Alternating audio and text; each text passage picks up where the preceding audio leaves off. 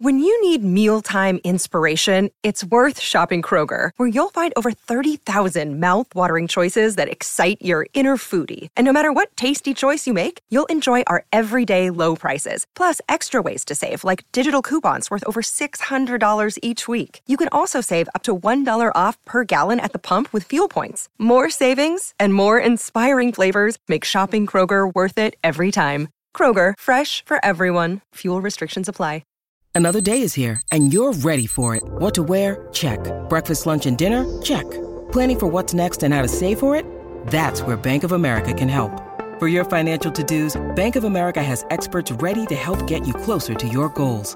Get started at one of our local financial centers or twenty-four seven in our mobile banking app. Find a location near you at bankofamerica.com slash talk to us. What would you like the power to do? Mobile banking requires downloading the app and is only available for select devices. Message and data rates may apply. Bank of America N A, member F D I C.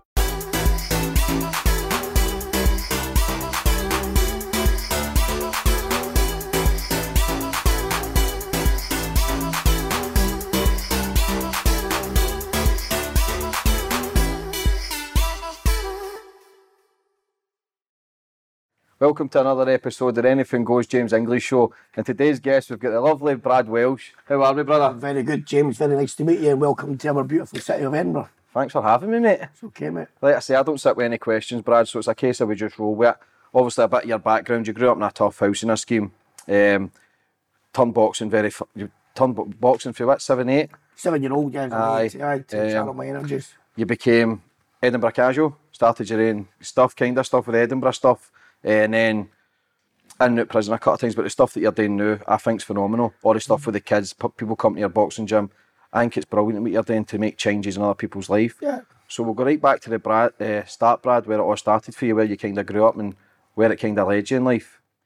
Well, I think, James, that my, my story can be um, related to where many people will be watching your podcast, yeah? We're all young laddies for the street, James, aren't we? I mean, that's mm. going back thirty-five, forty years ago, that's where we were brought up, housing schemes. You know, it was like Edinburgh, Edinburgh and Glasgow had city centres, but the vast majority of people were born in housing schemes, weren't they? And back then they were good places, they were places full of community, you know, so I'm thankful that I was brought up there. And it did shape me, I suppose, James, that we all are, everybody, are the people we are because of our past experiences, aren't we? So being brought up in that housing scheme, yeah, it did shape me and stuff like that. It was a, an area in Edinburgh called Morden, and it's on the south of Edinburgh. It's next to Craigmillar and Irvine. These were areas that were They had the, the house that we were after the war and stuff like that. There were be, be shabby uh, prefabs that were built, yeah. So I was born there to uh, my mum, Patricia, and my my father, um, Tony, and I had a brother, Sean, yeah. So we were brought up there at the age of seven-year-old. Um, it's just basically the time that I can remember being there, yeah. For some reason, I don't know if it's because of all the punches to the head, James. Mm-hmm. As a boxer, I can't even remember past that, but at seven-year-old, I was, aye, they were my sort of formation years, uh, being brought up and um, got involved in boxing for there, yeah. Morden is still to this day. It's a very, very rough place. Um, socially and economically alienated because of where it is. I mean, there's no frontline service there. I'm quite proud that I've already came full circle, that I'm actually back in that area now and I'm actually providing services for that area for the kids and stuff, yeah. I think it's brilliant. And what age did you start getting into boxing, Brad?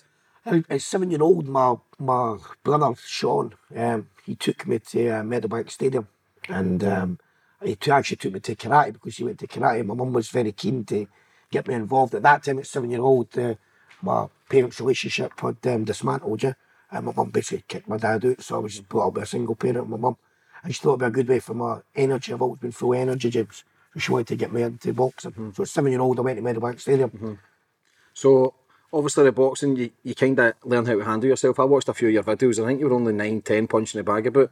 You were unbelievable then, eh, Brad? You had some, you had a great talent. I don't know about that. I think as a young kid, young young kids that take up sport, they often show good talent, yeah. Mm-hmm. They often show, you know, a, a natural sort of ability to, to, you know, to be, to play sport, yeah. I just think boxing was something that I, I focused on and I did like hitting things, yeah. I liked hitting things. And I suppose I was a part of that. No, looking back now, at the age of seven-year-old, you never rationalise that you were doing that for a reason. But there's no doubt about that in my adulthood, looking back, James, that I used boxing, even at seven-year-old, as a vehicle to channel my energies and not to think about maybe what was going on in family life, yeah. Aye, because like I say, when you're brought up in that environment, it can be tough. We can channel that through whether it's sitting in a room or whether it's violence, because we feel more, a wee bit more important. Well, of course, yeah, and that's it. There's no doubt about that. Playing sport, and it's the reason why I use it now as a medium to engage with kids. Is it because you get endorphins from it, you're focused on it, you know? So, and yeah, I suppose, but back then, again, it's a different epoch of time, wasn't it? You've got to remember the communities back then, even though they were very community-led, there was nothing in them. Because mm-hmm. yeah. you're very well respected in Edinburgh. Like I say, we've all done wrong in life, including myself, but we're trying to rectify that now with doing good things. When you started getting into like the fights and you realised you could handle yourself, did you, was it, because I think you, you said you had two, three hundred fights by the time you were twelve or thirteen? No, I had about two hundred fights by the time I was about thirteen, yeah. And that was because back then boxing was a flourishing sport, and it was only one of the mediums that, you know, people could have, you either played football, or you boxed, or you mm-hmm. played music, or you listened to music. Mm-hmm. So, you know, the, the sport was very, very well attended, and you'd have maybe two or three contests a week. You could. Mm-hmm. You know, you go to championships, you'd box six or seven times. So I, I used boxing as a vehicle, and it's only now, I didn't realise it then, but I did. It was the way that I showed my self-esteem, yeah, and all, all young kids selling the ghettos in the area, yeah, were thrived to, to try and express their self-esteem. Some did it through their music, some did it through their clothing. I done it through with my hands, pally. Do you think if you never had the box in your life, it'd be totally different from where you are now? Most definitely, but that's great in hindsight, isn't it? Because it, normally it's the Alec Graziano story, we call it, that boxing saved a young kid for going down the wrong path. Well, I'm a little bit different for that, because I did have boxing right up to the age of seventeen, sixteen, seventeen, but at the same time, James, I was living a dual life, yeah? Because I was a young kid being brought up in airs, and I, and I realise now that, that through the medium of me being very good at boxing as a young kid, yeah, just to clarify, because I wasn't that good later on, but as a, I was a wee child sort of prodigy. I was that good when I was younger, and winning everything and stuff, and it, that, that created a self-esteem in me, which then I transferred into the environment that I was in. Mm-hmm. Yeah, nobody being a bully, because I can quite categorically say that I've never been that, and anybody that knows me knows that, yeah. But at the age of seven, eight, nine, ten, eleven, twelve, eight, nine, ten, eleven, twelve, through my schooling and into my, my teenage years, I developed a reputation on the streets of Edinburgh as um, being involved in sort of gang culture. Mm-hmm.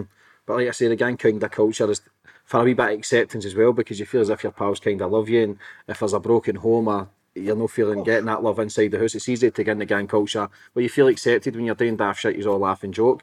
We all know when we mention Hibs, your name, your your name's associated with Hibs, Brad Welsh. You know that yourself. Well, that, okay. How how did you, how did you get into that? Well, I think when you were talking about that, it's not just this is not just unique to the city of Edinburgh.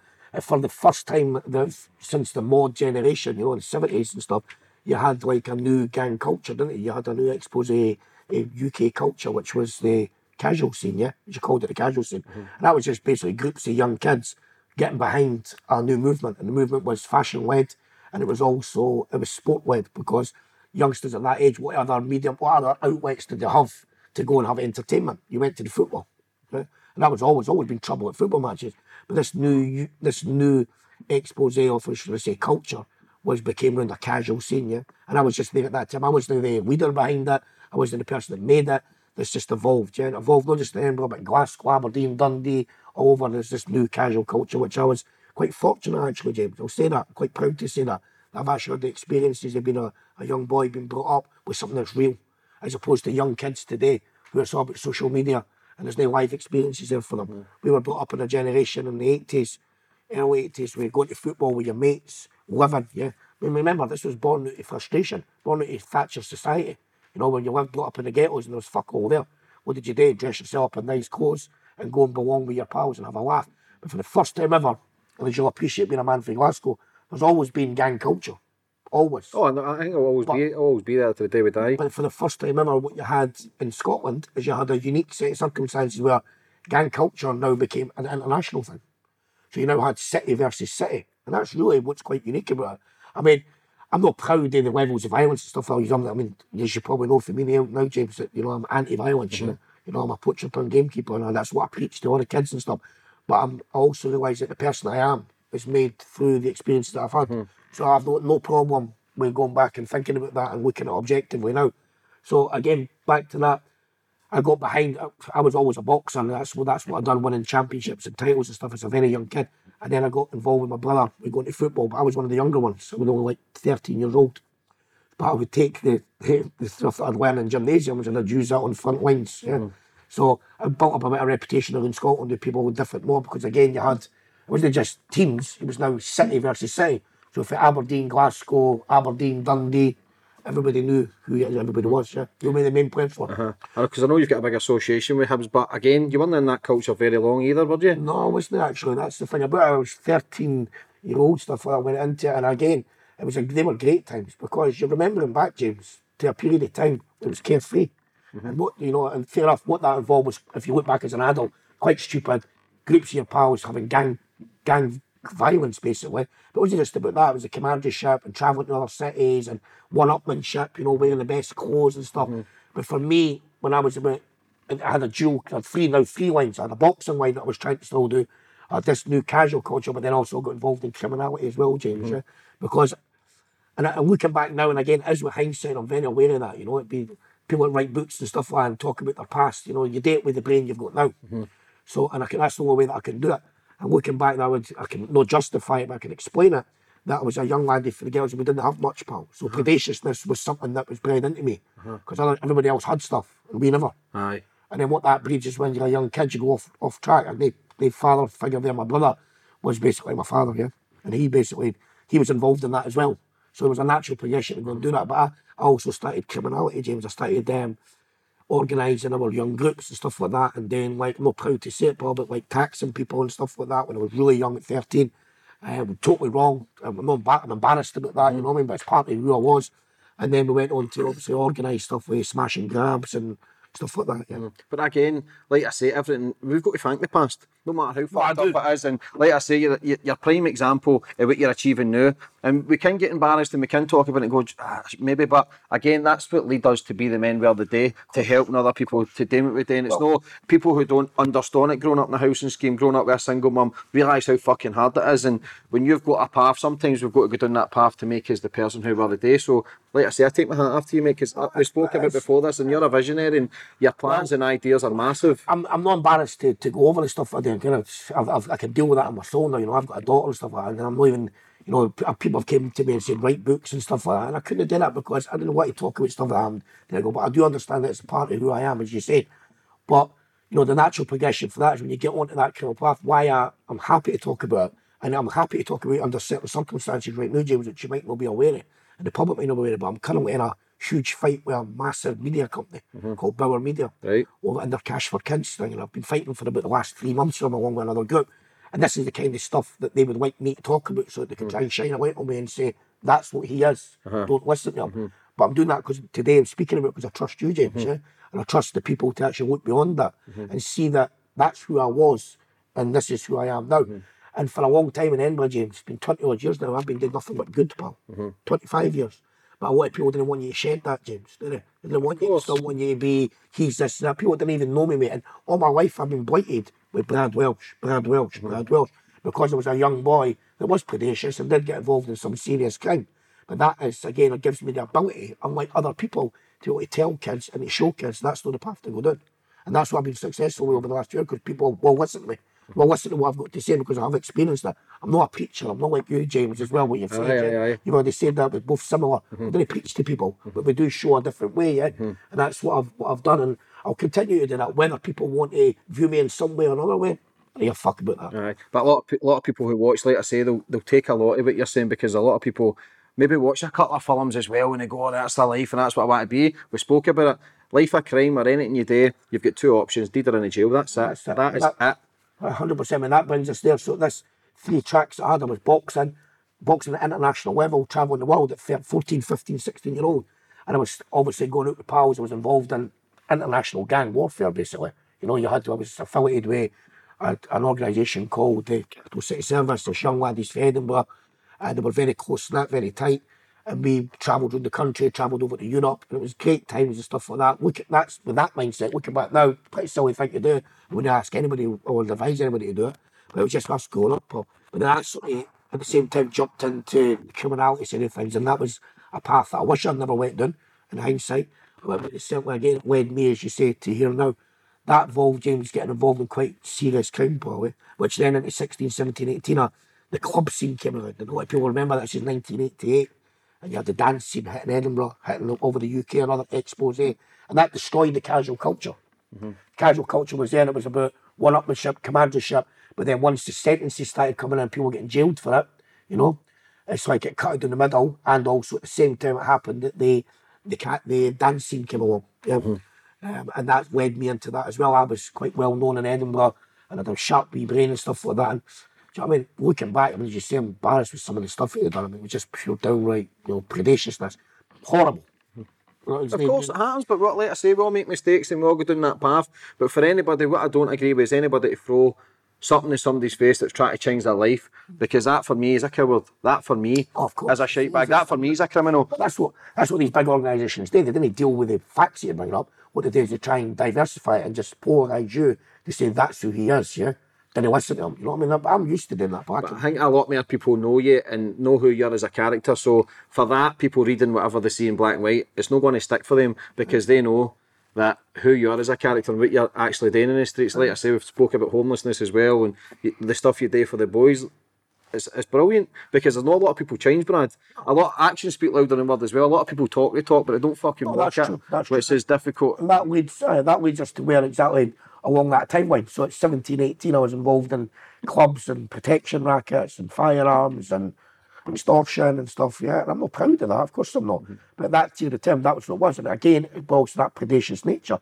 So I'm a wee bit different from the Alec Graziano story, where young boy goes down the wrong path and then turns, you know, or keeps him off the right path. I was on the right path and then fell off it, and it was through boxing that I got brought me back on it. So I ended up again, and we'll just get rid of the criminality stuff, and end up, you know, getting quite a serious charge, high court trials and stuff like that. Moved into the club, saying, shut everybody down, opened up my own places. As a young boy, I was only eighteen-year-old. And um, and I probably got away with that in Edinburgh. So, so young, did you have anybody above you? Did you have anybody guiding you? Or was it... Because no, no. it's such, such a young age to be running organisations like the ones you're talking about. No, of course, well, there was people that were partners and stuff like that. But I mean, it was, you've got to remember that they, when the dance scene came along, you're talking in the city of Edinburgh, there was only four hundred people that had caught onto the beat yet. This is ninety-eight, seven, eighty-eight. And there was only like one club in Edinburgh called Labelle and Jill, yeah? So, and that was the only club in Edinburgh. So, and I, and I was versed into it. And naturally, the, the people that were involved in the casual scene, James, they were there like be illuminators, to be trend setters and stuff. And that's how it started. Mm-hmm. So that were young people that created this new movement, yeah? And when the first thought of everybody else is walking about wearing their like Y cards and stuff like that. The boys were like getting dressed up, stuff like that, mm-hmm. the best gear, bleached jeans, stuff, the best trainers, you know? And again, that thing there, James, I always thought with that. That when the, the casual movement first came about, it was about self-esteem. You know, what the protagonists that were involved in that was about, because it's suggestion, isn't it? Look at me, what I'm wearing. Mm-hmm. I'm better than you. It's a mask. That's right. Well, well, well and for me, the, what attracted me in football wasn't really so much that, but was the use of violence. Mm-hmm. Yeah.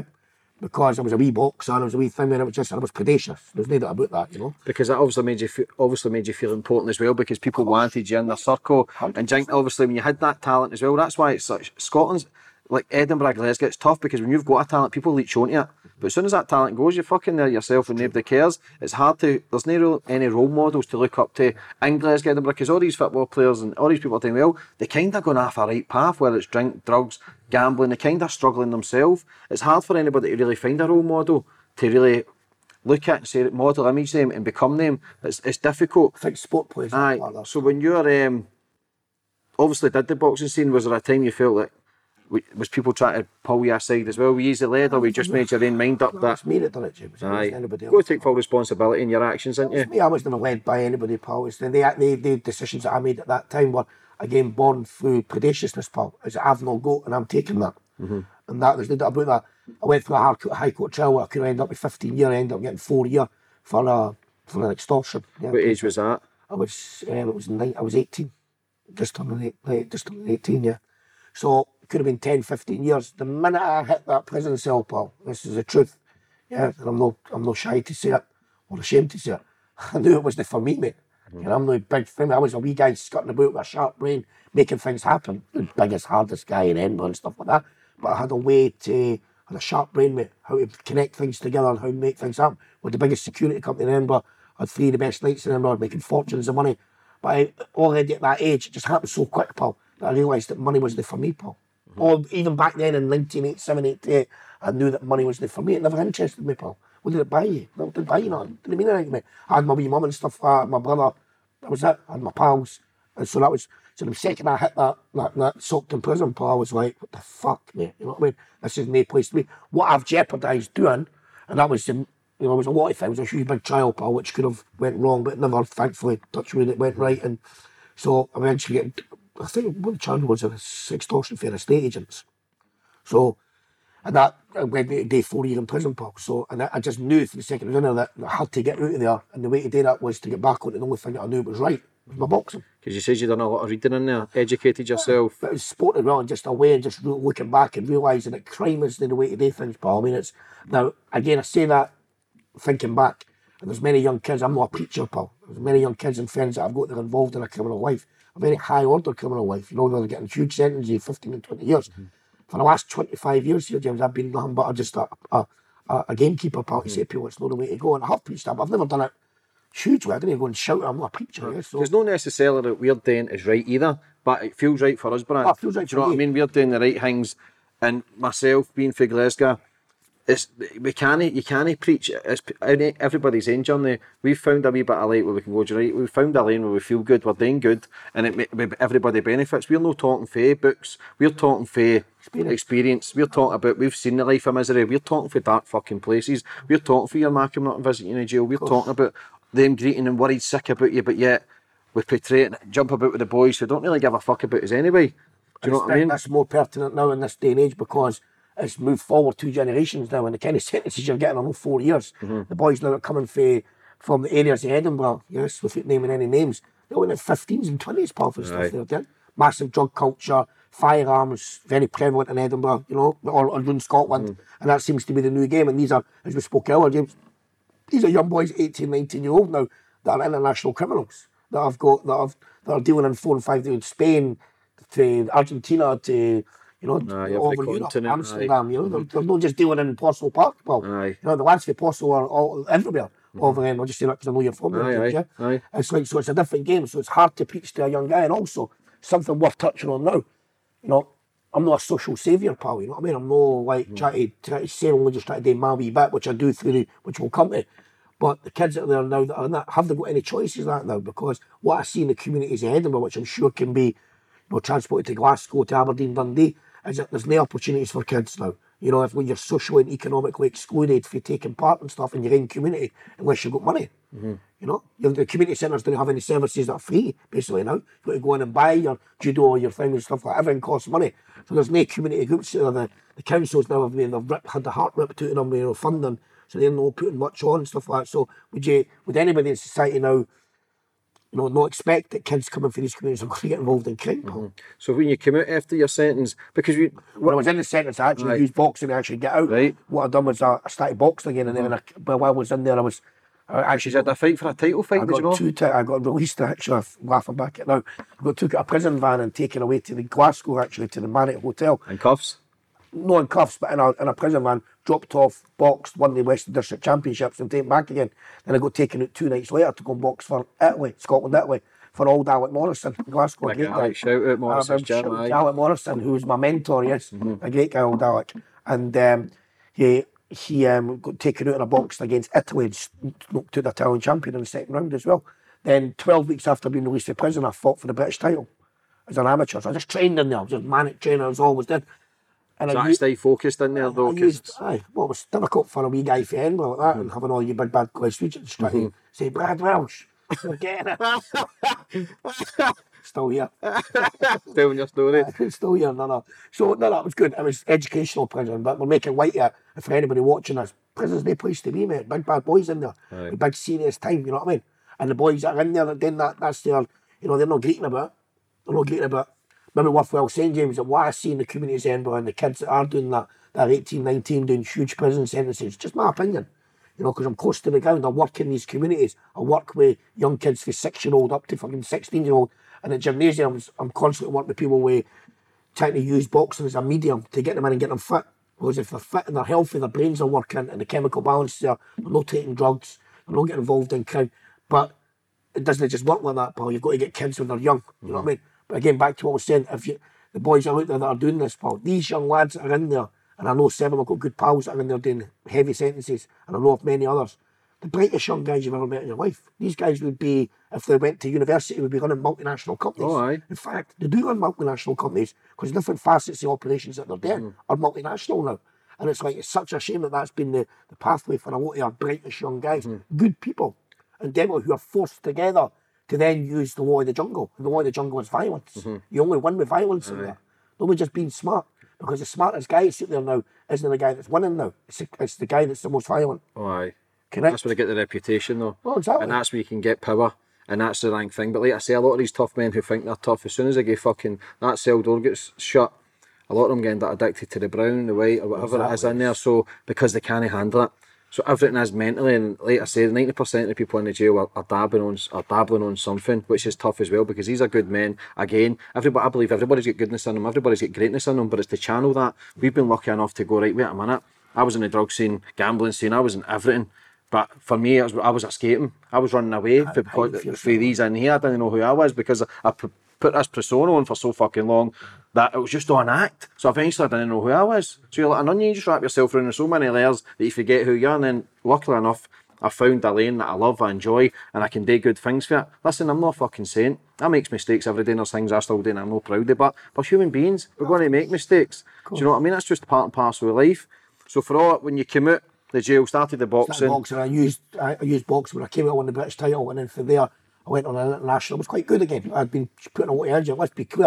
When I was sixteen, seventeen, eighteen, I was running on three tracks: criminality track, boxing track, and the casual scene. Yeah. Try to juggle it all. Juggling it all, pal. No good. Thirty percent in each of them. Yeah.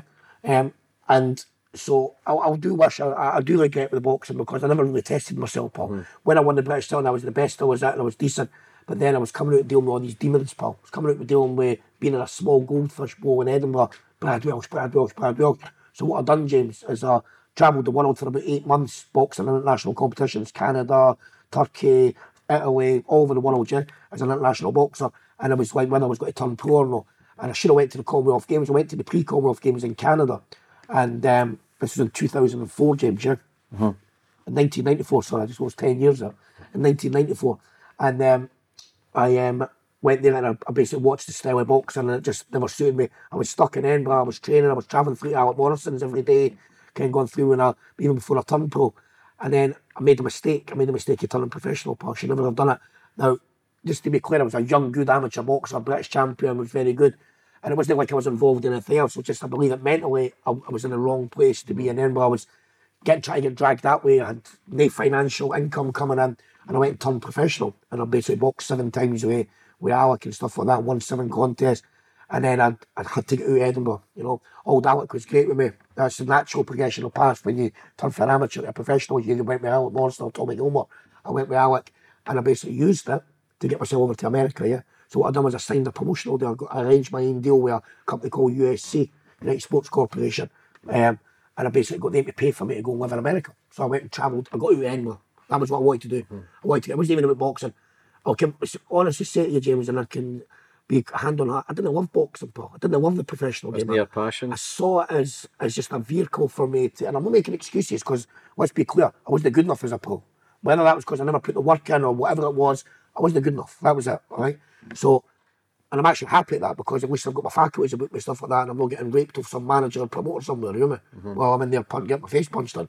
But we'll come to that in a second. I went to America, and I travelled New York, Miami, Detroit, Vegas, and went on all the gymnasiums in America on like a three-month trip, and eventually I've ended up staying in Los Angeles with Freddie Roach, who's the world-renowned trainer. Is that how you were? I was with Angelo Dundee down in Miami for a couple of months with my pal, but I got U S C to fund it and pay for me. There's a gentleman that made a big success. I thank him, Angus Morrison. He made a huge success of a company with my help because I was a young boy at fourteen. It's karma, James, isn't it? Mm-hmm. fourteen-year-old, I was telling him what tracksuits to buy and what training shoes to buy, and he was putting them in, and they were making fortunes of them. So fifteen years later, ten years later, I meet him and the guy again, and he becomes my manager sponsor. Sent me to America, I lived over there for like a year and a half.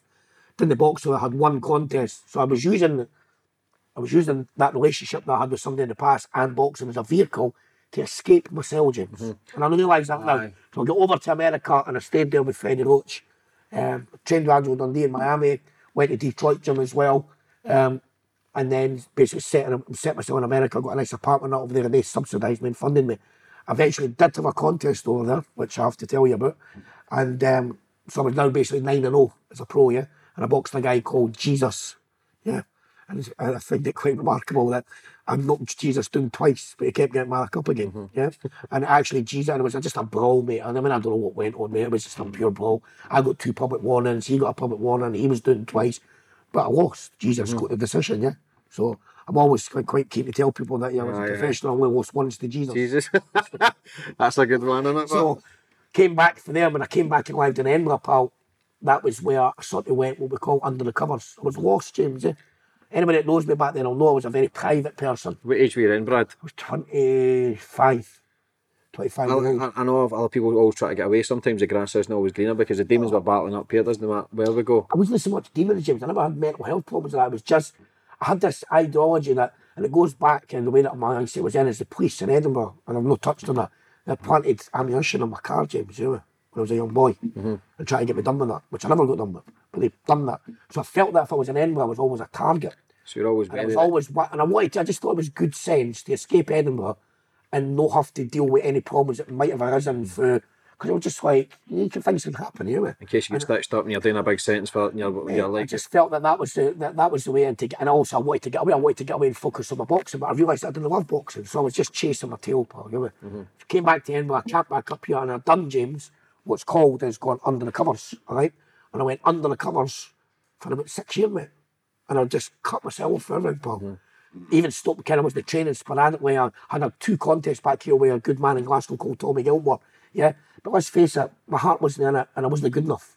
I wasn't good enough. I wasn't like a Josh Taylor who had uh, everything's right for him, and just as a young amateur boxer I was very good and I, something probably could have been done with it. But I'm happy and content with myself that, you know, how things arrive and how they land. I didn't have any misgivings for that, James. But I know you say we talk about channels and energies. Do you think if you're focused instead of the thirty percent and Hibs or boxing or when I was a young boy, if you focused one hundred percent? But then I wouldn't, have went, I wouldn't have been there at the... But we were with people because they go to prison and because of, you know, dealing with what I was dealing with and coming back here. I'd been feeling frustrated when I was here because it seemed like I couldn't move, you know what I mean? I was... Suffocating. Aye, aye. But that's why I went to America and it was good I done that. I went to America and I got away from it and sorted myself. But when I came back, it was like I wasn't sorry to do it. And I spent six years, without a lie, in my bed, reading books. What did you do that six years? Read? Just read and just kept my reading company. I've got good friends and just, and I thought it was great. I didn't have money, I've never chased money, James. I'm not, people in the end, I forgot there's a point that I think I've got money. I didn't I didn't earn money, mate. I'd, I've always thought it's a root of evil, pal. You know what I mean? Is, I drive my fucking, I drive my fucking Fiat Panda. Mm-hmm. I'm not a Machiavellian character that is involved. And it, how I can explain that, and I know that people get that now, is that even like Loaning and Boulder's greatest, and even like Council, they give me the keys to like, I do huge events, I do like Princes Street Gardens, that's all. I'm not kind of, criminality is something that for that day in, in, in, the, in prison, I decided that this is not for me. There's nothing that you can do to earn money that would justify the, the, the ending up here. Mm-hmm. It doesn't matter, doesn't matter, I'd rather be with my people. Couldn't buy my wee mum, couldn't buy my town, my brother, my family, my nephews, I'm two wee nephews, you know what I mean? So, So for that day, I, I, I turned away from that point. Since then, and that, James, that is now for six years, after coming out the other end of six years, I basically put my head under the covers for the age of twenty-five to thirty or something like that, mate. Mm-hmm. And that had, that broke down relationships with people and stuff like that.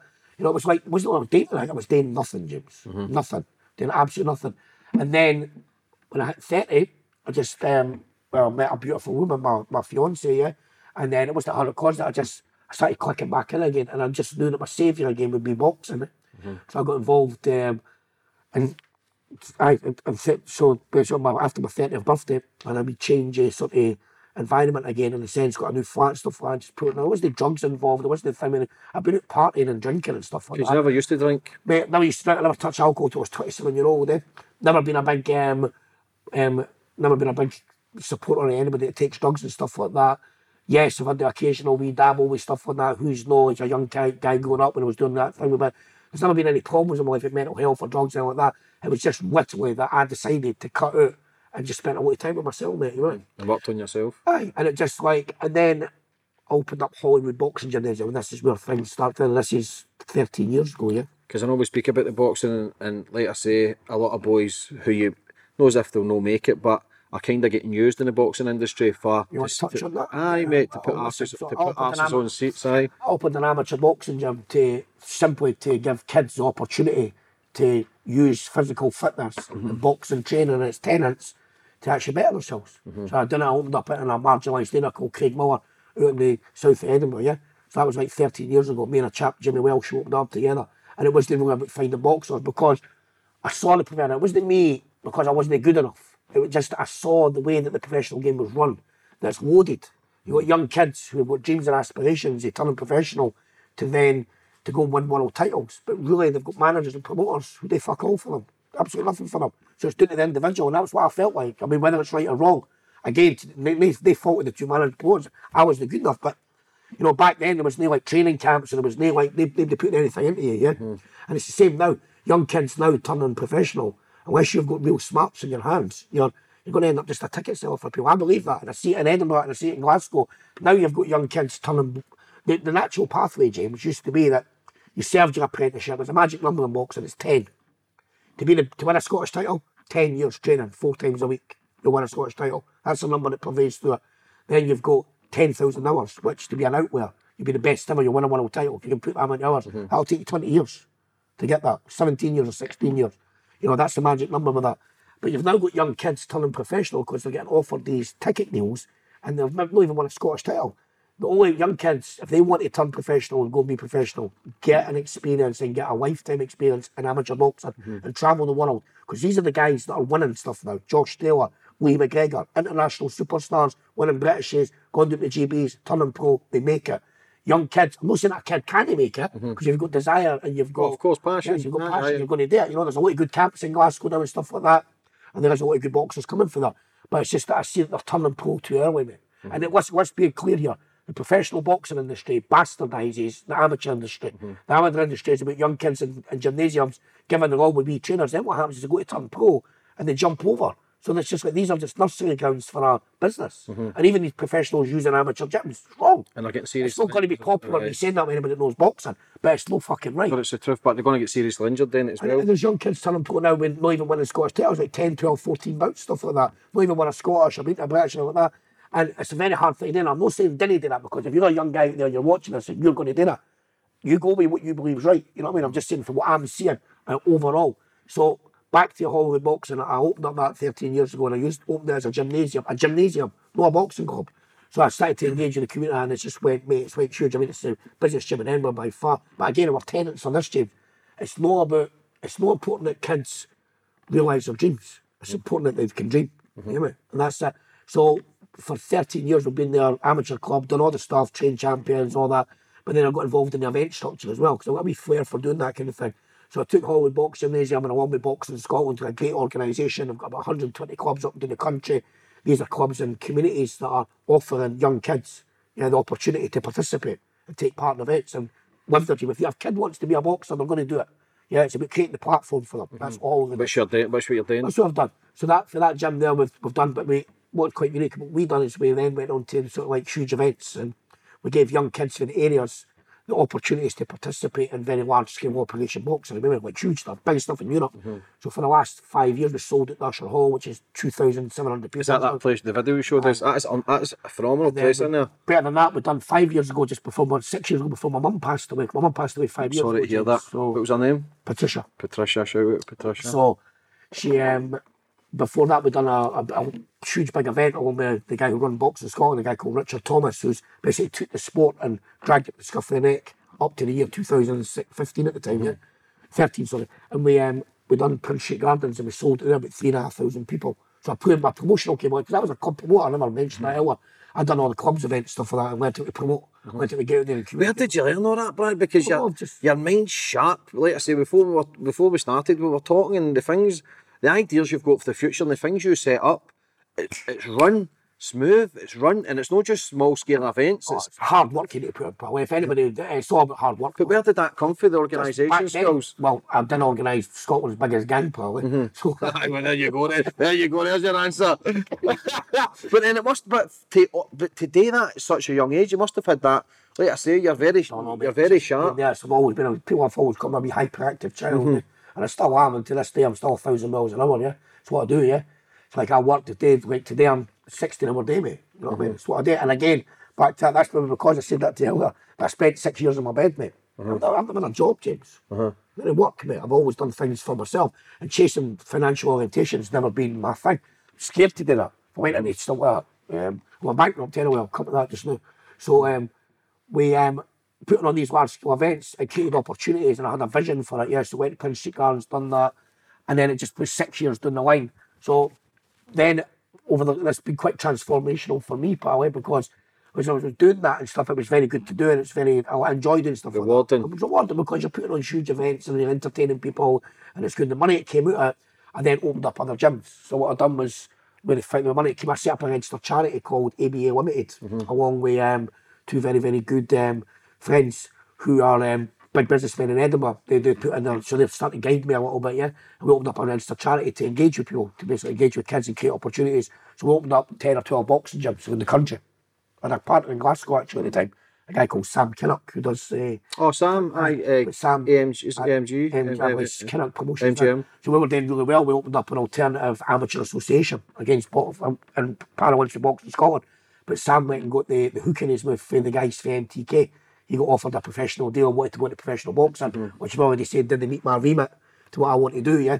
And if people wanted to do that's great. So Sam fucked off and went with M T K, and I just stayed doing what I was doing, which was engaging with kids and mm. creating opportunities for them.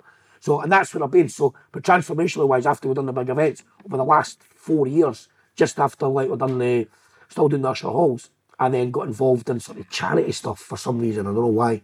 Yeah, so I've been four years now creating event stuff, registered charities, pal, and what we're doing is, ours is a small charity, it's all volunteer, not one person takes any money for it, mm-hmm. period. That's a charity. Which is brilliant, because we know all these big charities can take. That's right. Uh, and what we've done is opened up boxing gymnasiums and communities for kids to train in. So we've done about five, four of them in Edinburgh, we've done about twelve up in the country, and that was the vision to do that, to engage with kids. Not with five boxers. A boxing gymnasium should be about, about for everybody, for the whole community going. And I think most of them are, in general. Except a lot of them are still running the gear towards the trainers want to find the big enough diamond that they can polish up. Make money for exactly. And so I'm sort of against them. If that's what people want to do, that's fine. I suppose that's how you create world champions, eh? Yeah. Aye. So we went to... Um, From there, we went just we were going from strength to strength, and I got involved in food banks and stuff. They've got a, a good partner in Edinburgh called Jim Slavin, and the two of us decided that there was an opportunity to open up and engage more directly, not just through boxing, but through other things, football and stuff. Mm-hmm. So we opened, we formed, uh, the two of us co-founded an organisation called Helping Hands. That's about four years Which ago. Is amazing. You sent me the Facebook link and the stuff yeah, that you're so, doing on that with the young boys. So Helping Hands operates under the registered charity. It's an initiative for that. And what that is, it's an all-volunteer group which is set up to engage with local communities, pal. Mm-hmm. Right? Marginalised. And how can people else get involved? What's the, what's the social media for that as well, for Facebook and stuff? It's just check out. It's, it's called Helping Hands Edinburgh. Right. What it is, we, over the last four years, we've um, collectively, we've done organised the biggest food banks in Edinburgh. We do like thirty-ton collections just to rival the Celtic ones. So, you know, we saw that by getting working-class people to look out and donate to their own communities. That's the thing. So we've done that for about three years and it was hugely successful. We then moved into doing um, initiatives, yeah, sport initiatives, where we provided free football training. Um, we had your man, Andy McLaren, and stuff like that. Andy's brilliant. He guided us. He's doing very similar work in Glasgow. Aye. So we looked at his model and stuff as we were doing it. We took some bits from that. But again, it wasn't to find football players. What we actually done was very unique, yeah. And we actually got professional football players in, like Paul Kane, Mickey Weir, Alan McLaren, stuff like that. Um, and we got them to um, to come in and give structured coaching for mm-hmm. free. So we went into the communities, reclaimed the local parks, yeah. Cleared all the dog shit off them, put signs and stuff like that, talk to the people in the area, mm. this is your park, it's where you are, because there's no services there. Mm-hmm. The community centres can't get in it because you need money to get in it. Mm-hmm. Yeah? And if you want to play football, you've got to play the subs. So there's a, a whole wealth of talent out there and young kids that are being marginalised and alienated for access and free football. Mm-hmm. You know, I know it's Alan, um, Andy's been harking on it about through there, and his, his operation's huge. So what we done was our first year, which is three years ago, we um, went into the communities with six of them and gave free football coaching. We done something about four thousand kids. Yeah, that's, for, that's brilliant. We done it for twelve weeks, and then at the end, we done a festival of football in Edinburgh. So we took all the kids, all the communities in Edinburgh, and we brought them into the city centre. And there was like six hundred kids there, and we get we had Scott Brown there, we had um, Lee Griffiths, we had um, Kenny Miller, we had John McGinn, we had all the Hibs team, Hearts team, stuff like that, come in to inspire the kids. They say to them, "You belong here." So we've always, through the boxing gymnasium, that's what I've always been. I run that boxing gym because it, it gives something to kids. Mm-hmm. And it gives something, not just to kids, but we touch on this earlier, to adults as well. Mm-hmm. If you're in a gym, whether it's a boxing gym or a karate gym or whether you're at the gym, yeah, training, physical exercise as a human being of course. Will stimulate you. Of course. It'll, it'll clear you up, it'll sort your toxins in your fights body. Depression, and it fear, fights right. depression. And that's, I didn't right. shout about that, but a lot of people that do come to the gym and stuff like that do that are people that are needing some mm-hmm. of that in their life. And I'm there to inspire you. And that's what you're providing, like I say, when you are exercising, whether it's boxing, football, it releases serotonin, exactly. endorphins, dopamine. This is the stuff that fights depression, this is the stuff that makes you feel good, but it only lasts for a few hours and then it when goes away, dip, it exactly. has a dip again, so this is why... The body starts claiming it. Aye, I know, because it's, na- but it's the natural buzzes. So when somebody gets that buzz, that's why a lot of people turn to drinking drugs, because it gives them that buzz right. where they feel important. But all the stuff you're doing for the kids, mate, I take my hat off to you, because like I say, the life you've came through, and, and what you've done, it's led you to the path you're now. And this isn't just one or two boys, this is hundreds and thousands of people are coming through yours to, to do what you're doing. Well, the gyms do that, and it's great that they're so. And then for the last three years, I've been I've been entrenched in this, putting on initiatives for kids. This year we went into, I mean, really remarkable. This year, along with Boxing Scotland, Social Bite, and um, we went into Irvine Welsh, yeah, mm-hmm. who, are, who are inspired to get behind us and put a bit of money into it. Yeah, quite hard to get money to Irvine, by the way. So we went into Edinburgh. What I've done was an idea to take Holyrood and to create Holyrood and all the areas in Edinburgh that don't have boxing gyms, because I believe that a boxing gym is a place that. Uh, Now it should be community led, and it's about the it's a space for people to go to. It doesn't matter whether they can box. It's about the physical side and the mental side and applying yourself, as was touched mm-hmm. on there. So I went and this year opened up twelve boxing gyms in Edinburgh. So I opened up a boxing gym in the communities in Muirhouse, Spalton. Um, Is that a deprived areas? Or, well, well, no, you, I know, you know. They're marginalised in the mm-hmm. sense that, you know, the, the, the, the kind of people that live there are on the economics, you know, at the bottom half, mm-hmm. you know. Mm-hmm. And it's like there's not a lot for kids to do, that's that. So I picked the areas, and I picked twelve of them. It was a huge project. And I went round and I took a boxing gym to all these community centres. So for six weeks, we engaged with like six thousand kids. Mm-hmm. Yeah, we boxed them. Phenomenal numbers. And that was Helping Hands that done that. And so we went there and also had free, along with the Scottish Government, at one point we, had, we were giving kids access to free food and water and stuff like that, all the sessions as well, food. That's brilliant. So, do you, do you, are you getting any backing for anybody, Brad? No, we, we, I, I believe that it's a, even though we've got a registered charity, which is Oscar led. I How can people, what's the charities? Nah, we didn't want anything. See, this no, no, but for people to take a look and... Well, just Helping Hands, that's it. And mm-hmm. the other one's A B A Limited, which is its uh, which is its parent, yeah? It's mm-hmm. like, I didn't believe it's the, the way with charities, part that you should be asking the public for anything, mate, mm-hmm. which brings us nicely to this, yeah? yeah? So for the last four years, just to summarise again, I've been sort of embroiled and entrenched in this poverty industry. And this year, James, I've turned away from that, mate, yeah? Turned away from that because myself and our co-founder and our steering group, we realised that what we were doing was, even though we were doing good with food banks and we we're doing good, quite this year as well, I helped Social Bite, as you know. Yeah. Aye, Josh, that was a shout out to him for doing big things. Yeah, so we, um, we done that as well. But it became aware to us that we're just like them. How does the general public, when they see me organising a food bank, differentiate between me and these people that are businesses living off poverty outside supermarkets, asking you to buy through the supermarket to donate? Supermarkets fucking love it. Buy our food, but give it to them. Mm-hmm. It's like, these big organised charity businesses, Paul, it was hard for the public to recognise what we were doing is different from what they were doing, because none of us take money, we're not a business, and we're just we're trying to help our people in our community that need it. Yes, these businesses that are set up, all of them, charities in general, there's two types of charity. When it's a charity, there's somebody out there on the front line doing good. It's a small operation, probably going to get any funding, and they need a wee bit of help, yeah, in the community. And there's other ones who are conglomerate businesses, yes, who Are, set, are billionaire companies that are set up with the sole purpose to beg the public for their money so they can ascertain what they do with it. Mm-hmm. And in the meantime, take half a million pound running costs for it.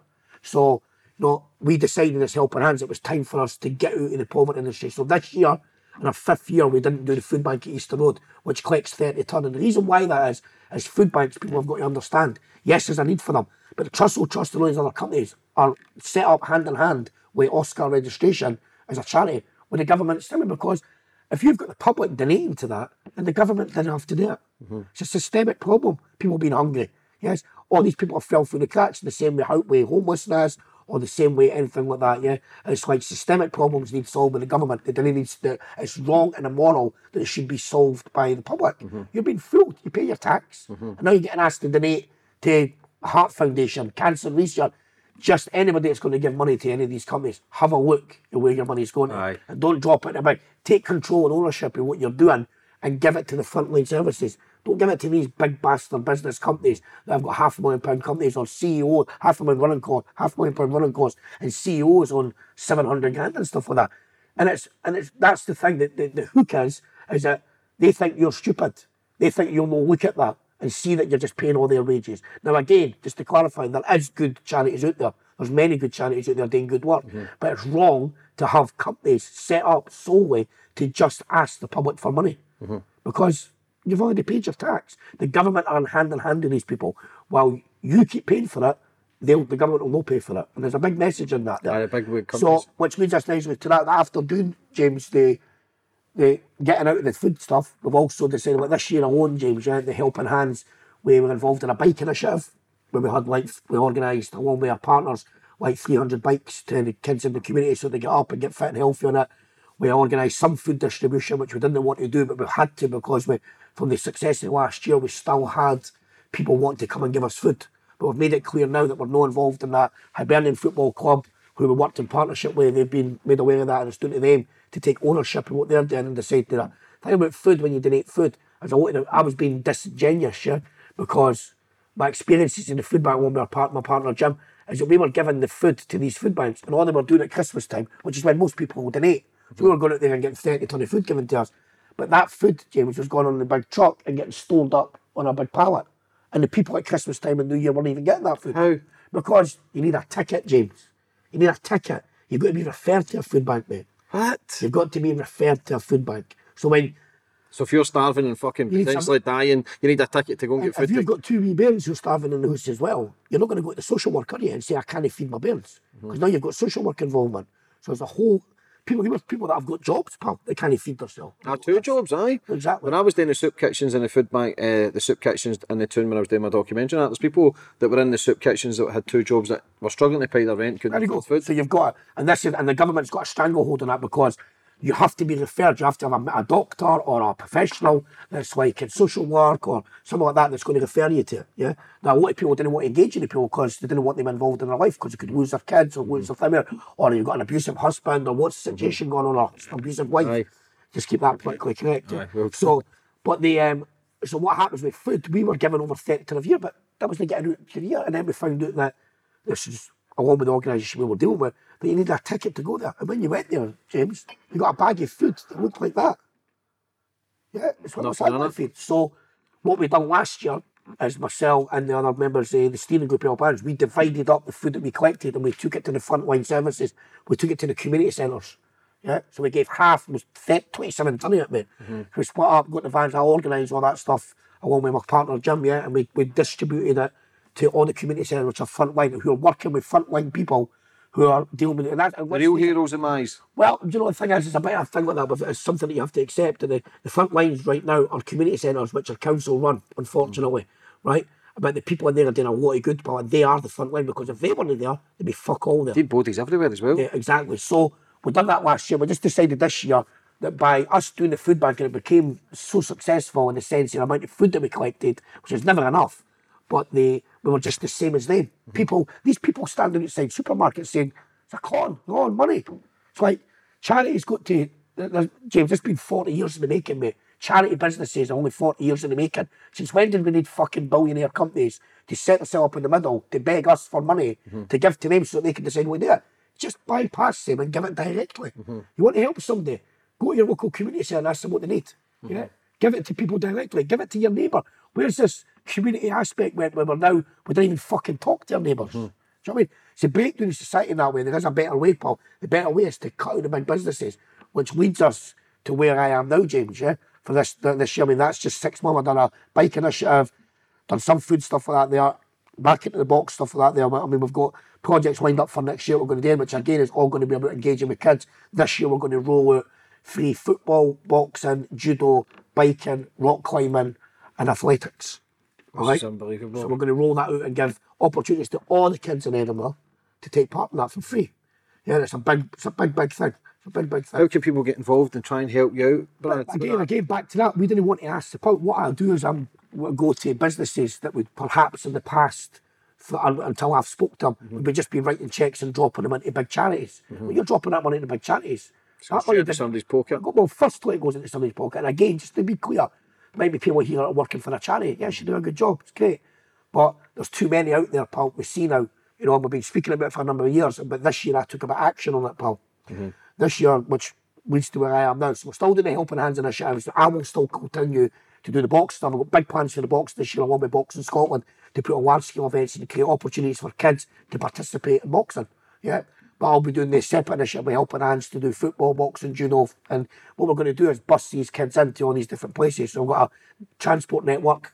He doesn't know that he's doing it yet, so I'll not mention him. But we've got, um, and we're going, to, we're going to taxi these kids in so that they can have different nights in each place and create opportunities for our marginalised kids in the areas of Edinburgh who we give fuck all. They get nothing because just this is life. Eh? They've got parents that maybe working who can't make ends meet. How are they going to give their kid four or five quid or six quid mm-hmm. or pay the dues to go to a football thing? They can't do it. So that's where I am. This is where I am now. This is where me Brad's ended up. After everything in the past and whatever it is and people whatever shit, I go to it, crack on anyway. But it doesn't affect me. Well, that's what I'm saying. I'll for, stay on uh, the line, Paul. For I'm anybody on. To try and tarnish your, your name or reputation, no matter what the fuck you've done ten, twenty years ago. twenty years ago. twenty-five years ago. It's, it's, it's embarrassing if, if you ask me well, because what you're doing is, with the Waynes, I don't see anybody else making these moves. These aren't just one or two kids. These are thousands of people. Also with the food banks, like I say, when you talk there, you can see your passion, you can feel it because you know the system we've got is fucking wrong. Let's face it, it's flawed. It's all bullshit. And for anybody listening, watching, like I say, getting to this Facebook page of the things they're doing is, is phenomenal. Get as much help. Like, I know you don't want help, but other people can get involved and other people can realise it's genuine how you want to help other people in life. Uh, in my helping hands, that's all you need to do is, all anybody needs to do is, is just look back to your old community and put back in there. Mm-hmm. And if we create that thing, we'll no need these big companies mm-hmm. coming in begging us for money, mm-hmm. which brings me to where I am right now because I have, over the last, I took action over it this year, James. Last year we, um, we, I basically took, so there's a chap in Glasgow called Andy Smillie, a lot of people will know him, big Andy Smillie, he's got a scaffolding. Ah, yeah, yeah, yeah. Andy last year did a thing called the Emily, Emily Smillie Foundation, and he got in touch with me and he had about twenty grand worth of toys. He had seven, he bought all toys last year for a part of this, and he said, Brad, I've got some toys, can you distribute them in Edinburgh? Because we've done a big toy distribution thing as well.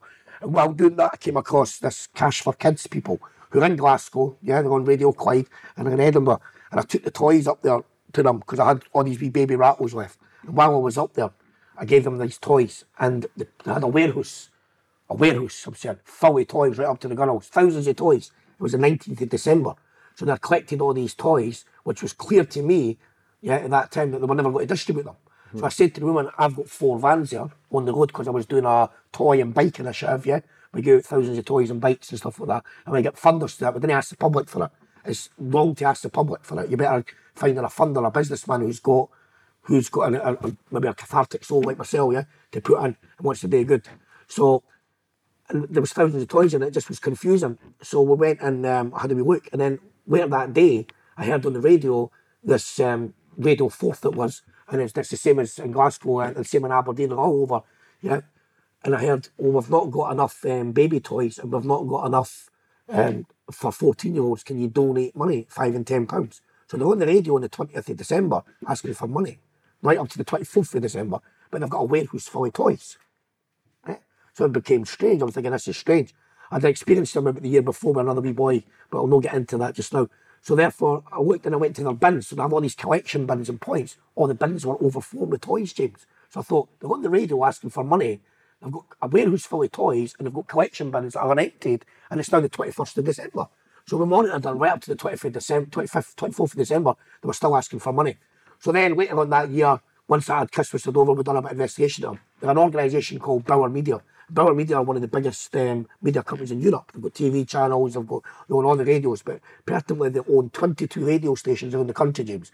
And they twenty-two radio stations that they own, yeah, in Edinburgh it's Forth One, in Glasgow it's Clyde, yeah, then they've got Aberdeen One, stuff like that, and they do a thing called Cash for Kids. So you've got a billionaire company who use their apparatus, yes, which is their radio stations, who set up a charity called Cash for Kids, and they ask for cash.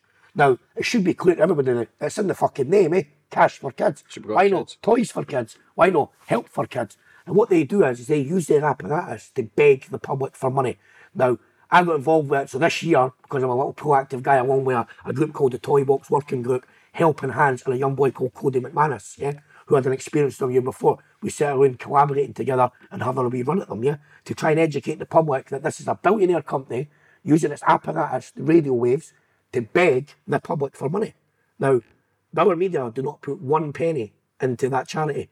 The charity is solely set up to beg you for money. Now, they then set themselves up and take reflective glory for that as if they've done something. They've not done anything. They've just collected your money. Now, what transpired as well, James, they didn't have any infrastructure. So when they get the toys for the bins, think me, they didn't have one van or one driver to collect that. What they do is that they make the, their partners in the place that have them deliver it themselves. And then the toys, as they get collected, they claim to this, the, that marginalised kids get them. Yes, they do. Marginalised kids do get them.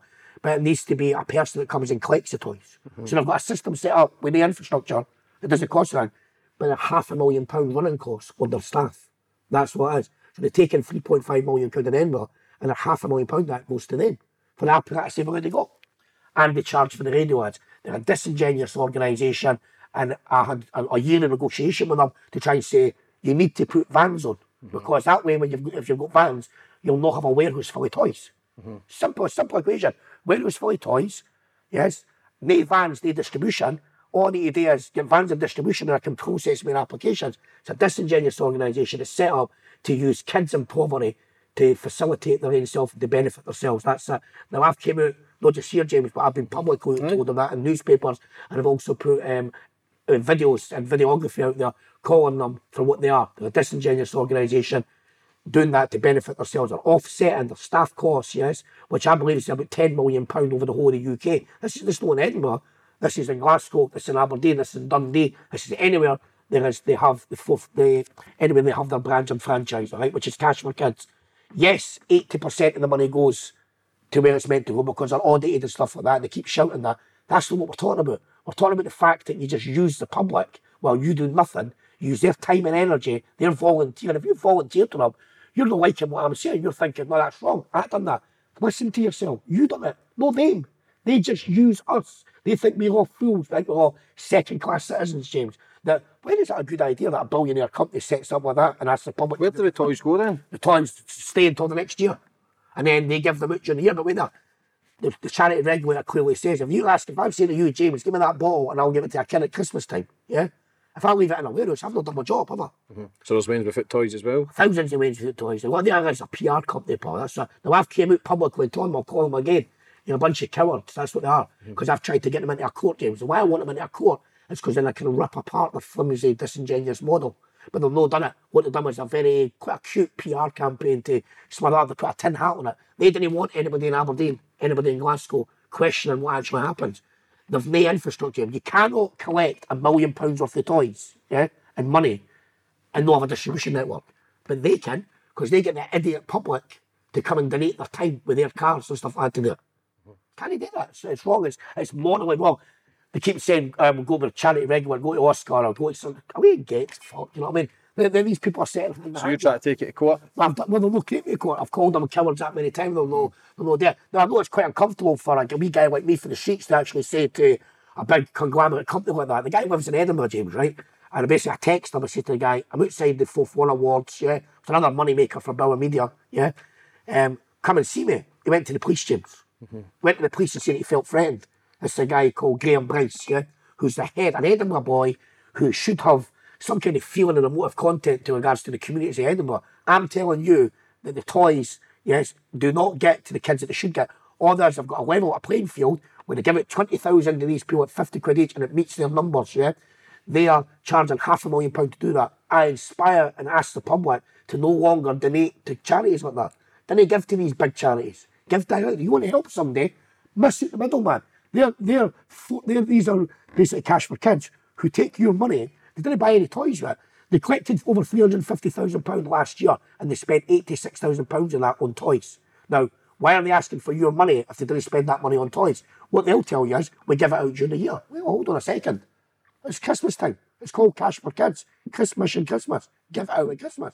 So don't do that, James. But that's it.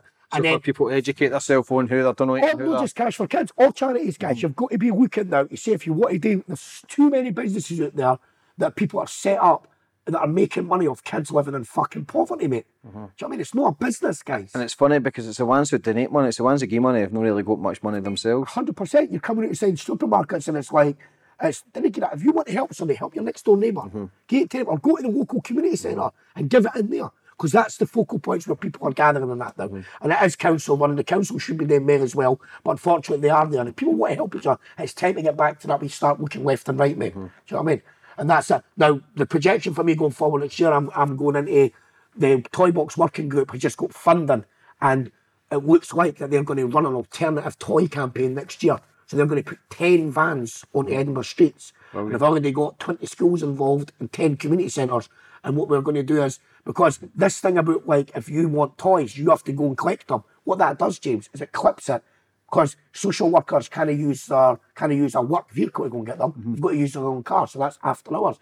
So all the kids that should be getting the toys aren't getting them. And all Cash for Kids are getting it is just a masterful P R campaign to say, look at our accounts, look at what we do. Well, unfortunately, our accounts fall down because when you collect over three or four hundred thousand pounds and you only spend eighty-six thousand pounds there, you're failing. When you have a warehouse full of toys, you're failing. That's it. You need to put a distribution network on. Now, I offered them to do that and said, you need to put a distribution network on.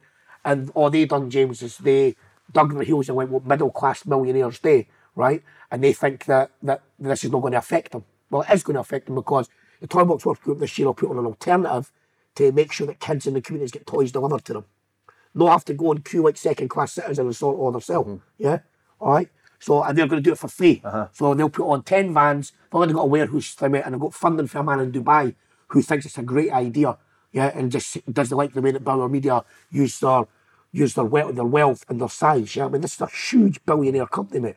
And again, they put not one penny in, so your money goes to paying half a million quid worth of wages mm. every year for them to distribute your gifts. I know. But like I say, if the work you're doing, Brad, is unbelievable, and, and like I say, you're a leader now amongst the men who's shown how it should be done. six thousand wains, all these thousands of wains that are coming through with the Facebook, what's the sorry, Helping Hands? Helping Hands, yeah. Helping Hands, check it out, Edinburgh, they're doing phenomenal things. Again, for coming on today, I appreciate that. But before we go, Trainspotting two. Oh, yes. How I, did it go? Well, I've been, actually been offered another partner, big film, actually. Trainspotting two was just an opportunity through uh-huh. Irvine Welsh, the pal, pal of mine, mm. yeah. The pal of a lot of people in Edinburgh. I came up to... Um, Came up to the gymnasium at the time with Danny Boyle and said, like, you know the story. I was originally written in to do with the guy with the pads. Yeah, mm-hmm. That's what I do every day, James. Like today I'll do mm-hmm. two hundred rounds of pads, yeah, helping kids and, and, and people that come into the gym. And then they just, he, Danny Boyle just sprung on me. He, um, I done a thing called Pads for Charity. You know that I'm a aye, aye, Guinness aye. World Record aye. Holder there. I done a Guinness World Record of tape mm-hmm. and done twenty-four hours of pads right round. Aye. And and they came to that. So from that they um, they offered me an audition for a partner mm-hmm. to go on. It's not the first time I've been in a forest for some days, so it's actually not that. As you probably know, I, I played it wrong. Eh? Uh-huh. I lost the part. Mm-hmm. And then I said to Danny Boyle, I'd done a book launch for Irvine Welsh, and I said to him, um, I went and done that wrong. Can I re, can I come and do mm-hmm. it? And he went, he went, I did it, send me a show reel. So I made up a show reel, and mm-hmm. I made up a show reel and sent it. Point two, that's unbelievable. One of the biggest, f- what biggest films in Scotland. You should be proud of that. I'm not sure about when my daughter's got to watch it, about narrative content, yeah, you know what I mean? And that was my only concern. I didn't want, I've got my daughter, so I didn't want to glamorise and stuff. Of like course, that. but... But you're playing a character. Of course, and it's acting. And they offered me, uh, right at the time, uh, a big agency in London, mm-hmm. I won't mention them, they said to me, come down, we'll put you on our books. Mm-hmm. But all they were ever going to do was cast type me. Uh-huh. I was just going to be the big bad Scottish guy, correct? Of course, but then it does matter. Still had that, like I say, for what you've came through, Brad, to everything you're achieving now, blockbuster film, doing all your stuff for charity, doing all your stuff for the Wains, I think it's phenomenal, mate, and for coming on today and taking your time and, and saying what you've got to say, I appreciate it, and I wish you nothing but the best for the future, Brad. Thank you very much. Listen, mate, I really appreciate that. Thank you, likewise.